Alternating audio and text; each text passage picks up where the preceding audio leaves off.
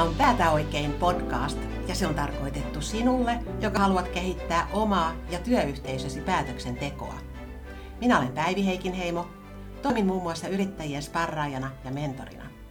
Kanssani on keskustelemassa kokeneita päätöksentekijöitä ja asiantuntijoita eri aloilta. Tarkastelemme kussakin jaksossa päätöksentekoa aina eri näkökulmasta. Tarkoituksena on kertoa kuulijoille kokemuksia ja antaa vinkkejä arkeen sovellettaviksi. Tervetuloa kuulolle! Tässä jaksossa puhumme siitä, mitä aivot voivat kertoa yrittäjän päätöksenteosta. On sanottu, että aivoissa ei ole oikeastaan tapahtunut mitään mainittavaa kehitystä viimeiseen 70 000 vuoteen. Mutta olemme oppineet aivoista paljon uusia asioita ja uusien tietojen myötä on monia vanhoja myyttejä kumottu. Yksi myyteistä oli, että aivot ovat jakautuneet kahteen selkeään itsenäisesti toimivaan puoliskoon. Toinen myytti oli, että käytämme vain 10 prosenttia aivoistamme. Todellisuudessa kuitenkin aivot toimivat aina kokonaisuutena ja kykenevät myös muuntumaan toimintojemme seurauksena. Aivojen keskeinen asema ajattelussamme on tosiasia, mutta onko mahdollista tarkastella yksityiskohtaisemmin, mitä aivoissa oikein tapahtuu, kun esimerkiksi yrittäjä hoitaa oman yrityksensä asioita ja tekee sitä koskevia päätöksiä? Ovatko aivot vain black box vai pääsemmekö kurkistamaan aivojen salaisuuksiin? Olisiko neurotieteistä apua? Mitä tutkimukset kertovat meille näistä asioista? Tästä aihepiiristä on kanssani tänään keskustelemassa tutkija ja ekonomisti tohtori Marja-Liisa Halko. Tervetuloa Marja-Liisa. Kiitos. Marja-Liisa toimii vanhempana yliopiston lehtorina Helsingin yliopistossa. Hän on tutkinut laajasti päätöksenteon aluetta. Erityisesti Marja-Liisa on keskittynyt tutkimaan päätöksentekoa riskin tai epävarmuuden vallitessa sekä sosiaalista päätöksentekoa, eli sellaisia tilanteita, joissa on useita henkilöitä mukana. Neurotalous ja tunteiden vaikutus päätöksentekoon ovat olleet tutkimusteemoja. Viime aikoina on kansainvälistäkin huomiota herättänyt tutkimus, jonka hän teki muutaman tutkijakollegan kanssa. Tässä tutkimuksessa tarkasteltiin sitä, miksi ja miten yrittäjät muodostavat henkisen siteen yrityksensä kanssa. Keskitymmekin puhumaan tänään erityisesti tämän tutkimuksen tuloksista. Niin Marja-Liisa, aloitetaan kuitenkin vähän kauempaa. Olet tehnyt tutkimustyötä, jossa päätöksenteko on ollut keskeisenä teemana mukana. Voitko lyhyesti kertoa vähän, että minkälaisia olette tehneet ja mikä rooli aivojen tutkimisella on ollut niissä? No ensinnäkin päätöksentekotutkimus on aivan valtava tutkimusaihe ja sitä tutkitaan tietysti monella tieteenalalla. Ja mulla on tausta taloustieteissä, mä oon taloustieteilijä. Ja taloustieteessä, niin kuin tuossa jo vähän vihjasit, päätöksentekotutkimus jaetaan karkeasti ottaen kolmeen osa-alueeseen eli riskiin ja epävarmuuteen. Eli yksinkertainen esimerkki riskitilanteesta, jos mä ostan arpalipun, niin mä en tiedä sitä lopputulosta varmasti siinä tilanteessa. Sen tyyppisiin tilanteisiin, jossa ei lopputulosta voi päätöksentekoa tehdessä tietää varmasti. Ja sosiaalisiin päätöksentekotilanteisiin, jossa on useita ihmisiä mukana. Ja sitten tilanteisiin, jossa päätöksiä tehdään yliajan. Ja kuten sä tuossa äsken sanoit, niin mulla tutkimukset on keskittynyt tähän riski- ja epävarmuuden vaikutukseen ja sosiaalisen päätöksentekoon. Että yksi esimerkki tämmöiseen riskiin liittyvästä tutkimuksesta on tutkimus, jossa me haluttiin kokeilla, että pystytäänkö me vaikuttamaan ihmisten päätöksiin tämmöisissä riskipitoisissa tilanteissa. Ja me käytettiin sitten ihmisten päätöksenteon heiluttamiseen musiikkia, joka oli niin kuin täysin siitä päätöksentekotilanteesta riippumaton tekijä, mutta sitten osoitettiin sillä, että me voidaan vaikuttaa. Esimerkiksi musiikilla voidaan heiluttaa sitä, että miten ihmiset suhtautuu riskiin. Miten se musiikki sitten vaikutti? No, koehenkilöt toi meille itse niin kuin omaa suosikkimusiikkiaan ja sitten omaa semmoista musiikkia, jota he inhosivat. Ja sitten osoittautui, että riskinottohalukkuus lisääntyy sen suosikkimusiikin aikana silloin, kun suosikkimusiikki soi verrattuna siihen, että silloin kun soi semmoinen musiikki, josta ei koehenkilö pitänyt. No sehän on mielenkiintoinen tulos. Joo, siinä taustana oli vaan niin kuin, että halu osoittaa, että, että päätöksenteko voi vaikuttaa esimerkiksi tämmöisellä niin asialla kuin musiikki, joka ei liittynyt siihen itse päätöksentekotilanteeseen millä tavalla. Oliko tämä aivojen tutkiminen osana näissä tutkimuksissa, kuinka kiinteästi? No aivotutkimus on tullut päätöksentekotutkimukseen noin parikymmentä vuotta sitten ja se syy johtuu siitä, että ne tutkimusmenetelmät on kehittynyt aika roimasti viimeisten kymmenien vuosien aikana. Ja parikymmentä vuotta sitten joukko taloustieteilijöitä, psykologeja ja aivotutkijoita löi hynttyyt yhteen ja, ja lähti kokeilemaan, rohkeasti kokeilemaan sitä, että voisiko näillä menetelmillä saada vastauksia johonkin tai jotain lisätietoa siitä, että mistä päätöksenteossa on kysymys. Eli tavallaan lähdettiin etsimään sen päätöksenteon biologisia perusteita. Eli jos aikaisemmin koetilanteet oli semmoisia, että koehenkilöille esitettiin erilaisia päätöksentekotilanteita ja he, he teki valintoja siinä kokeen aikana. Niin nyt sitten samalla kun koehenkilöt teki niitä päätöksiä ja valintojaan, niin heidän aivotoimintojaan kuvattiin toiminnallisella magneettikuvauksella. Eli haluttiin katsoa sitä, että löydetäänkö me sieltä aivoista jotain, mikä tavallaan ehkä selittäisi sitten sitä käyttäytymistä siinä kokeen aikana. No voidaanko sanoa, että ne tulokset, joita näistä eri tutkimuksista on tullut, on jotenkin yhdenmukaisia? No aivotutkimushan ei ole mitenkään yksinkertaista, eikä sieltä tule koskaan mitään kauhean yksinkertaisia vastauksia mihinkään. Eli kun alkutilanteessa tehtiin paljon sen tyyppistä tutkimusta, että oli joku asia, mikä oli niin kuin ihmetyttänyt päätöksentekotutkijoita. Että esimerkiksi jos on ollut tilanne, että tämä kohenkilö on pitänyt pohtia, että miten joku rahasumma jaetaan vaikka kahden henkilön kesken. Ja sitten on ihmetelty sitä, että ihmiset kieltäytyy, vaikka siitä tulisi itselle taloudellisia tappioita, niin ne kieltäytyy semmoisista jakoehdotuksista, jotka ne kokee epäreiluiksi. Vaikka se maksaisi mulle, niin mä sanon, että en mä, en mä hyväksy tuota ehdotusta ja mä tiedän, että se tulee maksaa mulle, jos mä sanon näin. Niin tätä on ihmetelty, että miksi ihmiset tekee näin. Niin sitten nämä varhaiset päätöksentekoon liittyvät aivotutkimukset, niin kun ne tulokset näytti siltä, että samat alueet aktivoituu siinä epäreiluksi koetussa tilanteessa, kun aktivoituu silloin, kun ihmiset esimerkiksi haistelee jotain pahan hajusta hajua, että se voidaan sanoa, että epäreiluus haisee jossain mielessä. Mutta tota, nämähän oli semmoisia tavallaan hyvin hajanaisia, että nyt sitten 20 vuotta on kulunut ja sitten semmoinen yksittäisistä tutkimuksista muodostuva isompi kuva tietysti sitten on, että on jo aika pitkälle pystytty selvittämään, että mitkä aivojen alueet osallistuu tai mitkä on niin kuin osallistuu, mitkä verkostot osallistuu päätöksenteon missäkin vaiheessa. Ja on jonkinnäköinen käsitys, että mikä se on se koneisto, joka toimii silloin, kun tehdään päätöksiä. Eli ollaan opittu aika lailla uutta aivojen toiminnasta. Ei, joo, siinä samalla. Niin. Siinä samalla, joo. Ja kyllä se sitten on se tutkimus, kun mennyt siihen, että kysymyksen asettelut on mennyt yksityiskohtaisemmiksi kuin silloin parikymmentä vuotta silloin, jolloin esitettiin isompia kysymyksiä.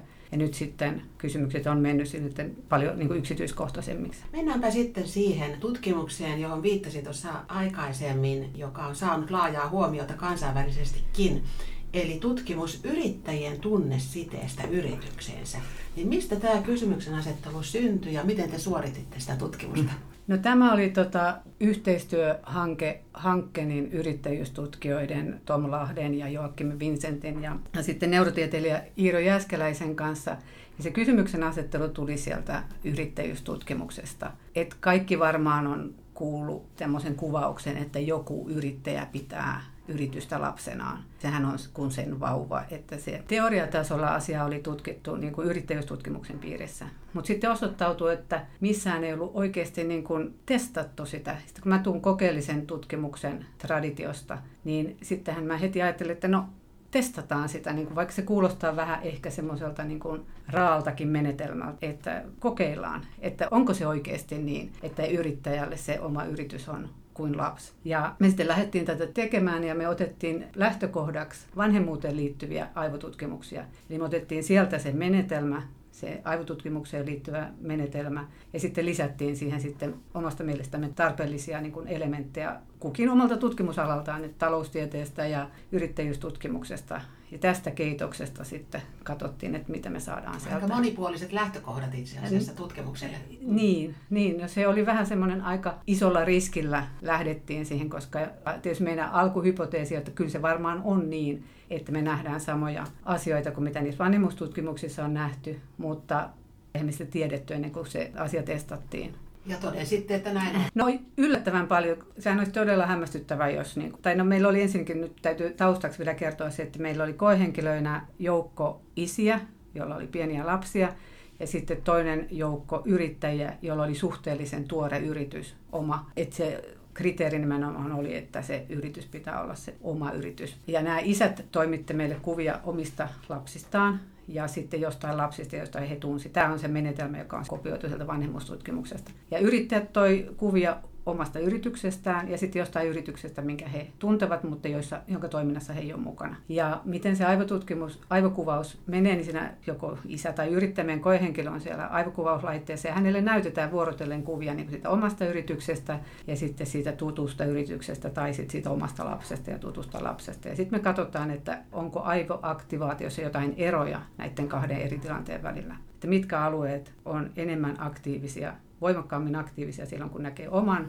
yrityksen tai lapsen kuvan, ja mitkä alueet on enemmän aktiivisia silloin, kun näkee sen tutun tai ei-oman lapsen tai yrityksen kuvia. Sinänsähän näissä, niin kuin, sehän on aika abstrakti, että mun yritys, että ne yrittäjät toimille kuvia, niin me oltiin ohjeistettu, että niin kuin jotain annettu ohjeeksi, että esimerkiksi tuote tai se idea tai henkilöstöäkin sai. Aika harvat lähetti kuvaa henkilöstöstä, että monet kuvat oli sitten just se, että se on se tuote, mitä se yritys valmistaa tai se ylipäätään se idea. Jos ajattelee, että yrittäjät kuitenkin katsoo aika abstrakteja asioita siellä aivokuvauslaitteessa, niin voisi etukäteen ajatella, että no onhan se kummallista. Siinä olisi yhteneväisyyksiä siinä aivoaktivaatiossa. Kyllä me yllättävän paljon löydettiin sitten niin kuin samankaltaisuutta, että nämä meidän koehenkilöt täytti erilaisia kyselyitä. Me kutsutaan tätä niin käyttäytymisaineistoksi. Ja nämä käyttäytymisaineistossa nämä tunnesiteet vaikutti hämmästyttävän yhteneväisiltä.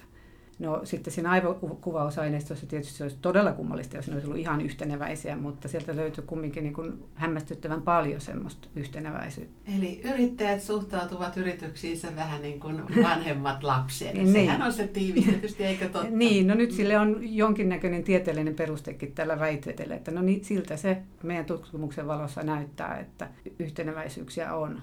Aivan. No tuliko aivojen toiminnasta jotakin uutta? Vähän viittasit aikaisemmin siihen, että tässä ohessa opitaan aivoista lisää. No, no ehkä siis tavallaan se, että että tunneside voi muodostua hyvin abstraktiin asiaan. Muistan jonkun kokouksen, jossa me esiteltiin tätä tutkimusideaa ja sen kokouksessa psykologi oli sitä mieltä, että, että hyvänen aika, ei ihminen voi rakastaa yritystään. Että tavallaan että se ihminen ja joku abstrakti asia on niin kuin eri asia. Ja tietysti tavallaan jollain tasolla on, mutta niin, tämä nyt ehkä näyttää sitä, että se tunne, mä, mulla voi olla tunneside mun puhelimeen, ehkä ei tutkittu sitä kyllä, mutta, mutta nyt kun katsoo nuorisoa, niin voisi sanoa, että monellakin nuorella on varmaan erittäin vahva tunneside niiden puhelimeen tai johonkin tämmöiseen kotimaahan tai kesämökkiin. Se tunneside voi olla niin kuin hyvin vahva johonkin tämmöiseen abstraktiin asiaan ja se verkosto aivoissa on samankaltainen kuin sitten, jos me puhutaan tunnesiteestä toiseen ihmiseen. Mielenkiintoista. Jos me ajatellaan yrittäjän kannalta tätä tilannetta ja näitä tuloksia, niin minkälaisia positiivisia tai negatiivisia merkityksiä mm. tämä sitten antaa? Mm. No mä oon itse pohtinut asiaa niin, että vanhemmuushan on valtava voima. Että samalla tavalla kuin vanhemmuus on voima sille vanhemmalle, niin se yrittäjyys on voima sille yrittäjälle ja se, niin kuin se side, mikä siihen yritykseen tulee, on vahva, niin tämä on varmaan se motivoiva tekijä siinä yrittämisen taustalla. Mutta sitten toisaalta, että vanhemmuushan voi olla myös sitten, että olla sokea, olla ylihuolehtivainen. Yksi tulos, mikä, mikä me löydettiin, liittyi tähän, mä sanoisin niin huolialue aivoissa tähän mantelitumakkeeseen. Ja osoittautui, että se aktivaatio siellä mantelitumakkeessa oli yhteydessä koehenkilöiden itseluottamukseen. Sellaiset koehenkilöt, joilla itseluottamus oli alhainen, niin heillä myös niin se oma yritys tai oma lapsi aktivoi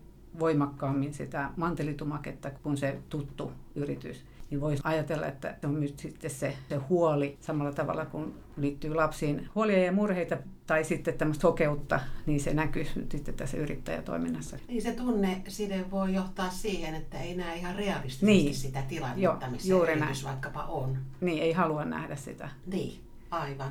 Kun ajatellaan sitten päätöksentekotilanteita ja nyt näitä tuloksia, mitä näistä aivotutkimuksista on tullut, niin mitä pitäisi ottaa huomioon? Mitä olisi hyvä pitää mielessä, jotta voisi onnistua päätöksenteossa?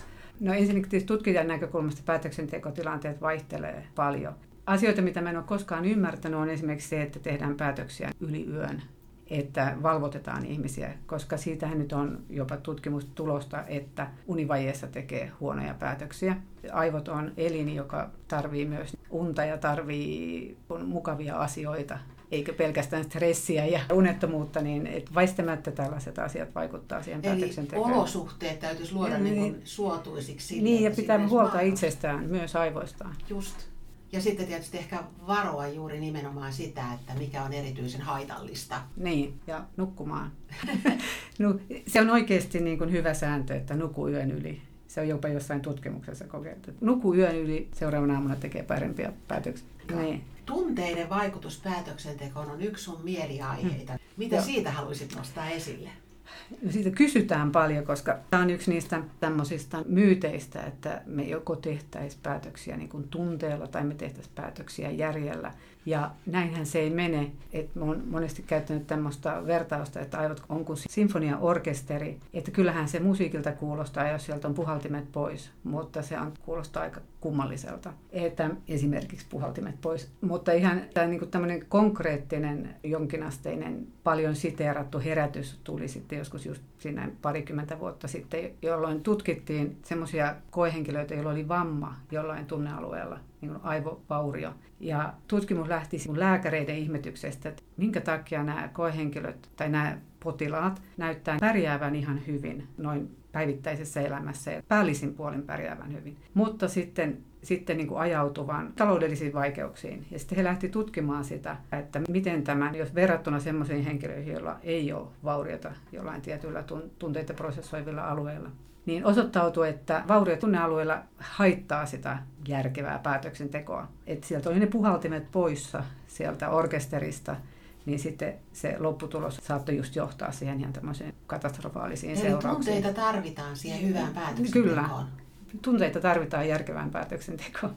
No entä kun joku on sanonut, että 70 prosenttia päätöksistä tehdään joka tapauksessa pääosin tunteella, vaikka ihminen ei ehkä itse huomaisikaan sitä. Onko niin. tämä no, mitä, on, no, mitään tämmöisiä tietysti osuuksiakaan ei, koska se on just tämä orkesterimetafora, jos käyttää sitä, niin kuinka suuren prosenttiosuuden jouset soittaa siellä, siellä tai joku. Että ei me voida asettaa mitään tämmöisiä osuuksia, että me tehdään jotkut osuudet päätöksestä tunteella tai jotkut me tehdään vähemmän tunteella. Että kyse on aina kokonaisuudesta. Mutta tämä meidän musiikkitutkimuskin näytti sen, että voidaan niin kuin vaikuttaa siihen päätöksentekoon. Ja moni mainonta ja markkinointi perustuu siihen, että yritetään heiluttaa sitä päätöksentekoa. Niin kyllähän tietyillä keinoilla voidaan sitten kumminkin sitä päätöksentekoa heiluttaa, jotka liittyy sitten ehkä enemmän siihen tunneprosessointiin kuin johonkin muuhun. Olisiko hyvä kuitenkin meidän ajatella niin, että, että meidän olisi hyvä tunnistaa itse paremmin ehkä sitä tunteiden vaikutusta? On, Voiko siihen niin, oppia? No tämmöisiä on tehty tutkimuksia, jossa niin kuin ihan tällainen yksinkertaisella keinolla, että pysäytetään henkilö jossain kohdassa, niin kuin muistutetaan siitä, että hei, että mietis nyt vähän, niin tavallaan sitä ei voi niin kuin vaikuttaa siihen päätöksentekoon tämmöinen niin kuin tunteiden kontrollointi. Mutta että joo, kyllä se näin on, että kannattaa miettiä sitä, että kannattaako niitä päätöksiä tehdä esimerkiksi jotenkin kun jos tietää, että on hyvin vahvan tunnetilan vaikutuksen. Mm. Tunne kuohun sisällä. Niin, että nukkuu seuraavaan aamuun ja sitten niin, vasta sit... vielä samalta. Niin, niin, niin. Kyllä. Hei, tosi mielenkiintoisia nämä aiheet ja tutkimukset. Haluaisitko tässä lopussa vielä ottaa esille jonkun tai joitain kohtia, joita erityisesti olisi hyvä pitää mielessä päätöksenteossa? No päätöksenteossa mä oon vahvasti sitä mieltä, että pitää pitää sitä päätöksentekoelimestä huolta. Pitää nukkua hyvin, pitää syödä hyvin, pitää, tehdä, pitää elää hyvin, pitää tehdä jotain kivaa jotta pysyy niin kuin mieli virkeänä. Ja sitten tästä yrittäjyystutkimuksesta ehkä nousee arvostus sitä sit yrittäjän. Et, et, et sehän on mun mielestä hyvin arvostettavaa se, että yrittäjällä on niin vahva side siihen yritykseensä. Että mä voin anekdoottina kertoa tässä tuttavastani Pekka Mötöstä, joka oli Onnibusin toimitusjohtaja ja kollegansa kanssa sitten, kun Onnibusin tarina heidän kohdaltaan oli niin kuin loppumasta, niin tatuoivat jalkaansa Onnibusin logon molemmat. Että sehän on osoitus siitä, kuinka tärkeä se on ollut. Yritys on ollut merkityksellinen jokaiselle. Niin, niin ja. ja sitten se on ollut niin kuin iso motivoiva tekijä. Kyllä. Hieno. Hei, näihin sanoihin on hyvä päättää. Kiitos oikein paljon Marja-Liisa, että olit mukana keskustelemassa mielenkiintoisista asioista. Kiitos kutsusta. Kiitos kun kuuntelit Päätä oikein podcastia. Toivottavasti viihdyit mukana. Kaikki podcast-jaksot ja niihin liittyvät sisältölinkit löydät päätäoikein.fi-sivustolta. Seuraavassa jaksossa keskustellaan uudesta päätöksenteon näkökulmasta uuden keskustelukumppanin kanssa. Mukavaa päivän jatkoa. Hei!